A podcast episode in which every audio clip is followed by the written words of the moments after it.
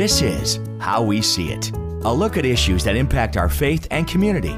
For the next few minutes, we'll explore topics with people who are making a difference in our world.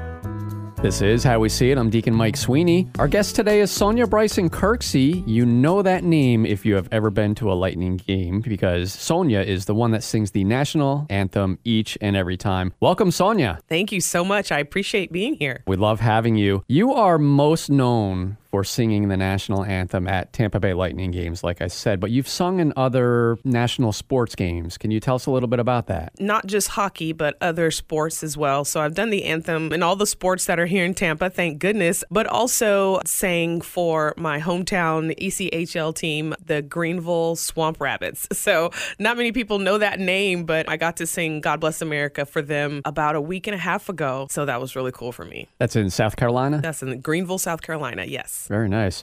Tell us, what is a typical day for you when you go to a Lightning game? I mean, how early do you have to get there? What is your game prep? My game prep is kind of no prep. I sing a lot around the house already, so practice time is not uh, lost on me because I sing a lot around the house. So when we leave, we leave about 3:30, but we have to leave in a certain amount of time because parking doesn't open up until 4. so my husband drives a little fast sometimes, but uh, we get there and we walk out on the Thunder Alley. Sometimes there's fans out there, sometimes not, and then we make our way inside. My husband kind of parts off, he does his thing. I go downstairs and I like to get there early enough to where I can suck in the cold air because it makes a difference in your tone when you get into that element already. Because coming in from the hot, going straight to the cold and start to sing is not a good thing for your voice. So you should kind of get in there and try to get your vocal cords acclimated to the weather on the inside because it's cooler in there.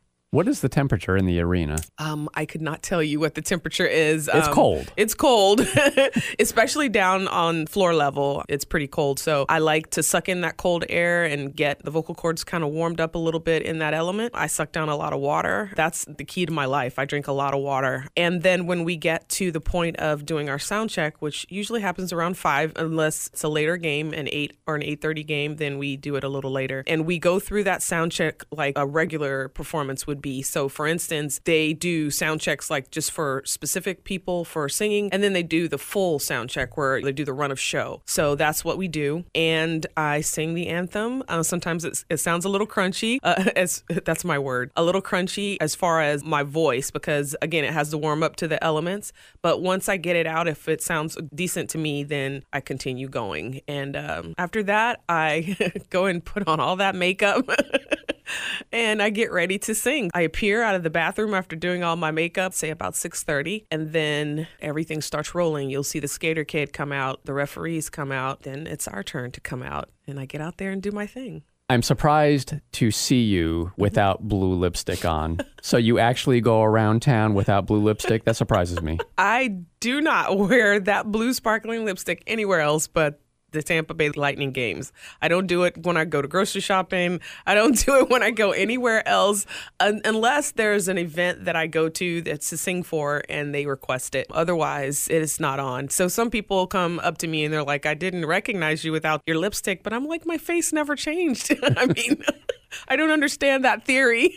so, do you have a trademark on the blue lipstick? I do not. I wish I did. I tell people it's not a product, it's a process. So, it's long last lipstick, but it's also makeup grade glitter. So, I have two different kinds of makeup grade glitter that I use on top of that. And then, of course, the makeup spray to keep it all together. So, it's, it's a pretty much a process. It takes about 15 minutes to get it all done, you know, as far as the lipstick is concerned. The makeup is another thing. When you are standing out there on the ice, or maybe before you even walk out on the ice, do you get nervous still after 41 times a year? Not quite so much. So there's 41 home games, but then they have themed nights. So they have like Hockey Fights Cancer, Pediatric Cancer Night, they have Kids Night, stuff like that. So they pull a person from that particular community to come in and sing for those nights. So I sing about 32 games each regular season, but then I sing the entire postseason. So you hear me the entire playoff time. So I like that part. Do you get nervous at all?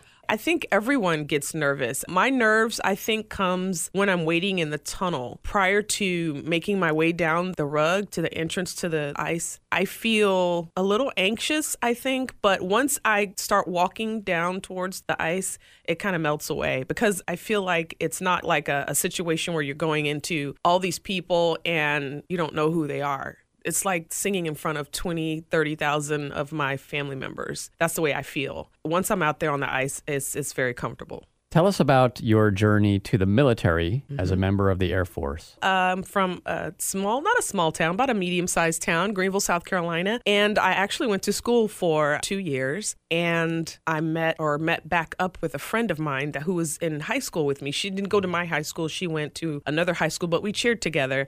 Uh, we went to cheer camp together a couple of summers. And so I saw her when I was home and she had just come back from basic training for the Air Force and she was telling me all about it. She felt like it was a very cool addition to her life that she could actually stretch out her wings a little bit, kind of move out from under dad's thumb a little bit. and I had the same situation at home. My father was very strict. So I started thinking about that. I had a really good life. We grew up having all of our needs met, you know, no issues in that department. So it, it wasn't a must for me but it was one of those things that intrigued me along the way. I have all of my uncles served. My father, unfortunately, did not serve because he had a heart issue, but all of my uncles served. So I had seen that in my family and I wanted to see what that meant to me. So I started talking to some people and I ended up going to a Marine recruiter first. and I confided in my uncle who was a Marine and he promptly came and got me one day, and we walked over to the Air Force recruiting office. He said, No, you're not going to the Marines. uh, so he took me to the Air Force recruiter's office. I met them, and uh, long story short, I joined up um, in 1987. I went in, stayed in till 1993. Thought I was going to get out and change the world. I did not do that. I had a couple of jobs in between, and then I went back into the military in 2001 and served out the rest of my career. Oh, 2001. Was it after 9 11? It was actually two weeks prior to. So, of course, you know, I had some second thoughts after I got in there, and I was like, wow, this is happening. So, you know, I immediately thought, we're getting ready to go to war did I make the right decision, God? You know, so I felt like I did. So it, it everything worked out. Did you start singing when you were younger or Oh yeah, so I sang I've sang since probably in the crib. My mom always says that, you know, I would line my my teddy bears and stuff up in the crib cuz I think I stayed in a crib longer than most kids because it was one of those uh, convertible crib thingies, so it had a way to change it up for a toddler. So I was a toddler in the bed with my teddy bears and my toys. And she said I would talk to them and then I would sing to them. So she said that the singing was kind of inaudible. We didn't know what, what I was talking about. They didn't know what I was talking about or singing, but I've been singing since I've been on the planet. In addition to singing, you're also an artist. What type of art do you practice? How often do you practice it? Well, I do a couple of things. So people feel that crochet is a lost art, that only people that do crochet are like old folks sitting in a rocking chair.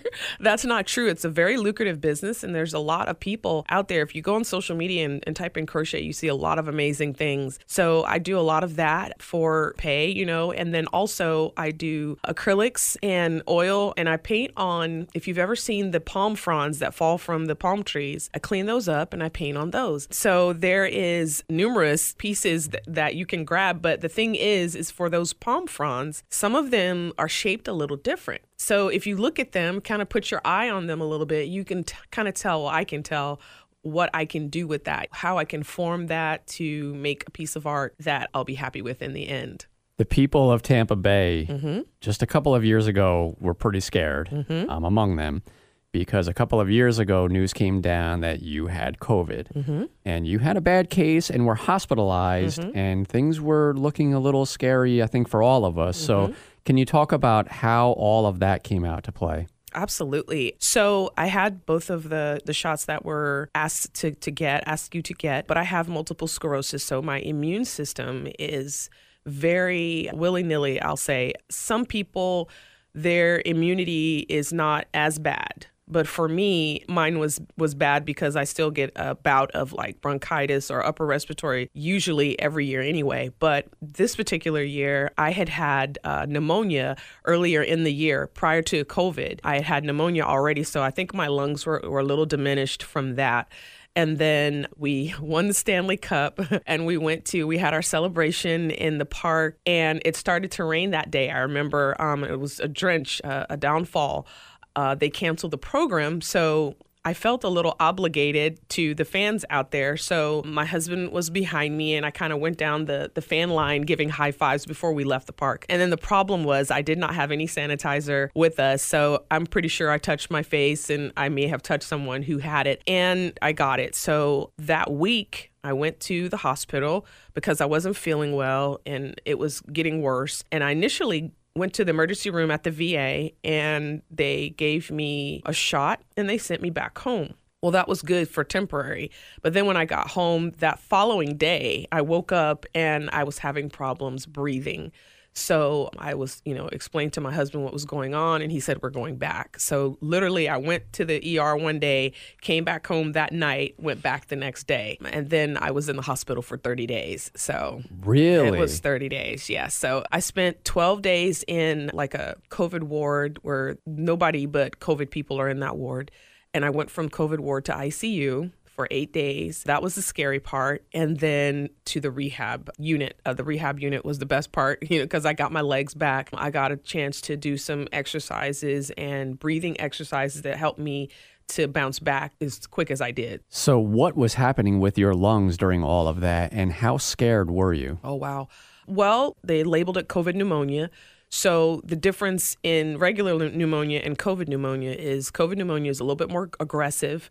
So, what it caused for me, the way I felt it, was that if you would breathe in and you try to do a deep breath and you can't get past like half of that that pull in, that's the way it felt. It felt like a hard stop for me. Like, say, for instance, if you breathe in and it was just right there. And mm. i couldn't get any other i couldn't get air in it, that's just what it felt like. And that was really scary because you need that. You need to be able to to breathe in order to live. And my sense of urgency was very extreme because i wanted to be better. And it's hard for a person like me who i'm a go-getter. I like to get things done but it felt like i, I was at the mercy of this disease. They took good care of me. I have to say that. The, the va was outstanding in their care in every unit that i was in when I was in ICU. I like to tell people that I had yin and yang nurses. The nurse that came in in the morning would pray with me because I couldn't talk a lot. Because if I talked a little bit, I would start this coughing battle. So she didn't want to have me coughing so much. So she would pray with me, and I, I really enjoyed that part. But then the nurse at night, excuse my language, but she would say, We're going to kick COVID's ass. I say, Yes, ma'am. And then, you know, she would leave for the night. I love my nursing staff in there because they took good care of me, but they listened to me too. Because I think that's important anytime you're in long term care or short term to make sure that you're being heard. Sometimes we have to be our own best advocate as far as our health is concerned. And there were a couple of instances where something was happening and I asked the questions and got changed. Things went the way that I, I felt that they should. So they took really good care of me. I got to the rehab section. I spent about six days there. It was wonderful because they took me through physical therapy, they took me through occupational therapy, they made sure that I could walk unassisted. Staying in bed for 30 days can wreak havoc on your muscle tone and your legs and your joints and all of that stuff. So you have to get all of that back. And I love that. That was a, a part of me that I hadn't accessed in a long time as far as, you know, having to work to get back to where I was. But it was a scary time. There was a point, you know, in ICU where you kind of questioned a little bit, but my background is faith. I just, I kind of told God at one point, I think I made a statement and said, I'm not leaving. I'm not leaving. And I believe you are going to keep me here. So my prayers from then on were I know what your desire is for me to be here and to, to continue to share my gift with the city of Tampa Bay and anybody else that asks. My thoughts were clear at that point. I had no more doubting as far as whether I was going to be here or not. We're talking with Sonja Bryson Kirksey from the Tampa Bay Lightning. Did you hear during those 30 days, did you hear all of the messages that your fans were, were throwing out on social media and, and whatnot. Were you kind of oblivious to these it, things? I was not oblivious. Fortunately, they had a TV in every room that I was in, and, and I, I felt like I was on the news every day. You were? Yeah. My poor husband, bless his heart, he doesn't do media. He doesn't do interviews, but he was doing interviews. Mm. You know, they were calling him and asking him to give an update as far as my health was concerned. There were a few that tried to call me, but they realized that I couldn't talk on the phone. But I got a lot of text. I got a lot of love from the players and the Lightning organization and other NHL entities as well. There were a few from NHL today that messaged me and let me know that they were thinking about me. And then just the whole of Tampa Bay. That's why I feel so comfortable in front of them because they are my family. If you take the time to pray for me, you're my family. Nice.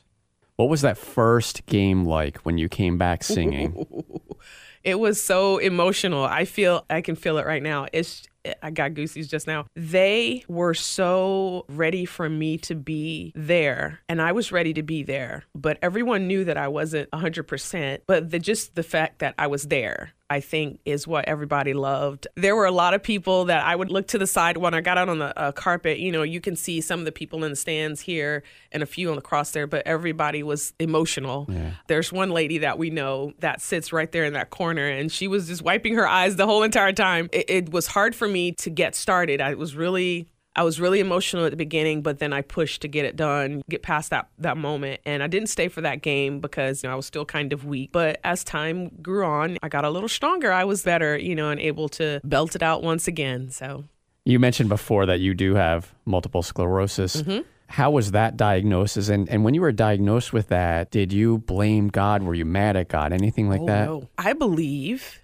that certain people who have certain situations, he enables them in faith. He enables them in a lifeline, I think, to him. I don't blame God for any of that. It's one of those things that may be a heredity thing because I had an aunt that had it as well. But I don't blame God for anything bad that happens because He is nothing but good and I can't ever blame Him for anything like that. But what I do, I use it to acknowledge Him. I use it to, to let people know that in spite of anything that you might be going through, He's still God and He still does miracles. He still gives you favor in front of men. He gives you the energy and the ability to show His gift strong. So I feel like it just gave me something else to to show other people that he's still God in my life regardless of what I'm dealing with. And he helps me through all of that. That's what prayer is for you know to ask him for help and guidance in different things that you're dealing with whether it's cancer multiple sclerosis or any other type of debilitating disease that you might be dealing with. God is still God so you really did exactly what you're supposed to do with suffering, which is so. Even as a deacon, like the last thing I want to do is suffer. I, I, try to, you know, God take it away, mm-hmm. but you embraced it. Absolutely. you carry the cross. Absolutely. And I feel that when you talk about what you're going through, especially us as Christians, we tend to kind of shy away from people, you know, when we're dealing with something. But once you tell people what you're dealing with and show that you still have faith and you still use that faith on a consistent basis, I think that helps people in their journey with whatever they're dealing with because it may not be a health issue, it might be mental, it might be emotional, it might be something that they're dealing with with their family, but they know that, hey, she's dealing with this particular thing and she's still strong in her faith, and I can still be strong in my faith as well. We're talking with Sonja Bryson Kirksey from the Tampa Bay Lightning. All right, so getting back to the Lightning. Mm-hmm. Do you have a favorite player? Boy, do I have a favorite player. So I love goalies. Ben Bishop was my favorite by a long shot before he left. However, he did leave, and Vasilevskiy took his spot. So Andre Vasilevskiy is my favorite guy. And the reason why I love goalies is because I feel like they show so much resolve in a game that they're being shot at, they're being dumped on, people fall into the nets, all kinds of stuff. Not to mention, they have to stretch their bodies in ways that some of us can never do. I just, I enjoy watching the ins and the outs of how a goalie operates, not just the saves, but the stretching and the game face that they have. They have to have, you know, they're not sitting over there being, being mean mugging anyone or anything, but their focus is like laser focus. And I love to see that. They even need to see around the player that is purposely trying to block in front their of view. them. Yes, exactly. Exactly. And I love that because you'll see Vasi, he might go from side to side. And there's times when I've seen him even split down into a position that's right on the ice and look underneath a person's legs to see the puck. And I'm like, this guy is amazing. he does all these things in order to win for us, to help us win when we moved down from New York, my wife hadn't watched a single game of hockey. We started going to Lightning games, Mm-hmm. and she very quickly is I mean, she is probably one of the biggest Lightning fans now, and she's also a huge fan of yours as well. But she has become that fan that man, she will rank on the refs like it's nothing. How are you hmm. as a fan, and how do you Oh, like the ref? How do you treat the ref? Listen, listen, the refs, I, I love you guys, the job that you do, but they come through our tunnel where I come out to sing, and I respect them. I do. But I tend to not be a hypocrite. So the staff will clap for them as they're coming out of the tunnel and going onto the ice. I don't do that. I don't clap for them. Not that I don't love them, but I know that I five minutes later into the game, I'm going to be screaming, ref, you suck. so there is no way that I'm going to clap for someone and then turn around and say, ref, you suck. So I try not to be a hypocrite. but I love I love the refs. I love some of the guys they've been there. I've seen them come in and ref as long as I've been there. You know, some some of those guys have been there for 10, 12 years. So I see them all the time, but yeah, I tend to not be a hypocrite. So I just wave. do they know you? Do you know them? Some of them do, not not all of them. Some of them are transient, so you see like a few new ones here and there, or some that'll come from another area and come and help the mainstays. Some of the the guys that have been there for a long time, they they wave to me. They know who I am. Do you stay and watch all of the games? Yes. So what we do is my, I guess you would say, quote unquote, job in the building is to ambassador hockey and just be myself. My handlers there, they love the fact that I stay, but I go upstairs and I go to all the different levels and I do meet and greets with people, but also I just engage people in the hallways, you know, speak, say hi, take photos, all of that stuff. The only thing that I try not to do is to dip into the bowl very often because when you go inside that bowl the problem with me happens is that someone way up there will see me or someone you know in the stands will see me and people start coming out of the stands to come down to take photos and then the ushers get mad. So i don't want i don't want to anger the ushers. Not that they're bad people but they have a game to kind of control. And if the whistle has not been blown then people up and out of their seats is not a good thing. It's just like with thunderbug. Thunderbug tries not to come inside unless it's necessary. But in the hallways is free game and i get to see everybody like from little bitty kids to to older folks and it's a blessing because the little ones are amazed because they get to see the lady with blue lips that was just on the jumbotron you know? And then the older folks are like most of them think that it's good to that I've been there for so long and that I'm still going strong and they all remember my battle with covid and they tell me how they've prayed for me and all of that stuff. So it's wonderful just to to engage the fans I actually interviewed Christoph recently, uh, the organist for the Lightning. So Mm-hmm. Yeah. you said before that you run through the anthem. Do you two run through it together before every game? Well, Christoph is in the crow's nest. When we do our run through, he's up at the organ and we do a run through. So the good thing about Christoph, and, and I'll just do a segue here is he is so he has a I'll call it a, a different sense of music, a different sense of what's going on. So there's times when I'm not my best. I have a cold, I have some congestion, and he will suggest that I do it a half step lower or even a whole step lower. Sometimes I have to start really low because with the anthem, the start note and the end note are the same, but you got to do all this high stuff in the middle. So if your voice isn't at its best, then it's best to start low so that you can reach that high note with no problem. And Christoph innately just he senses that when I start singing and he'll message down or they have headsets with my handler and she will say, Christoph said, would you like to go a half step lower? And he's just so aware of everything that's going on. And he's so aware of me as a singer. I've sang with this man for 10 years and he knows me like a book. He knows when I sound a little congested and he makes those suggestions and it always works. And then there's times even where, and I'll share my secret, there are a couple of times when I was sick.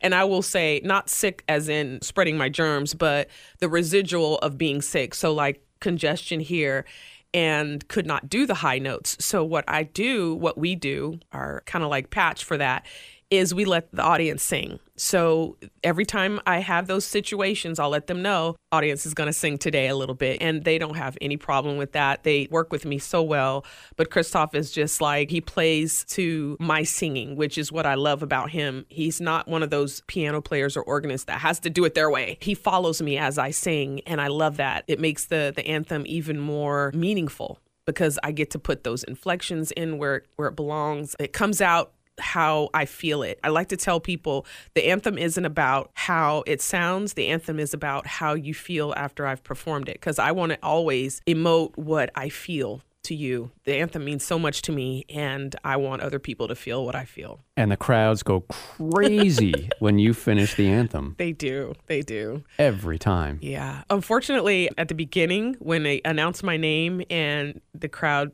does the the yell or whatever. I don't always hear that. I'm a little bit focused at that point, so I don't hear all that. Even though you see me smile and wave, I am so on that anthem at that point. My brain is there.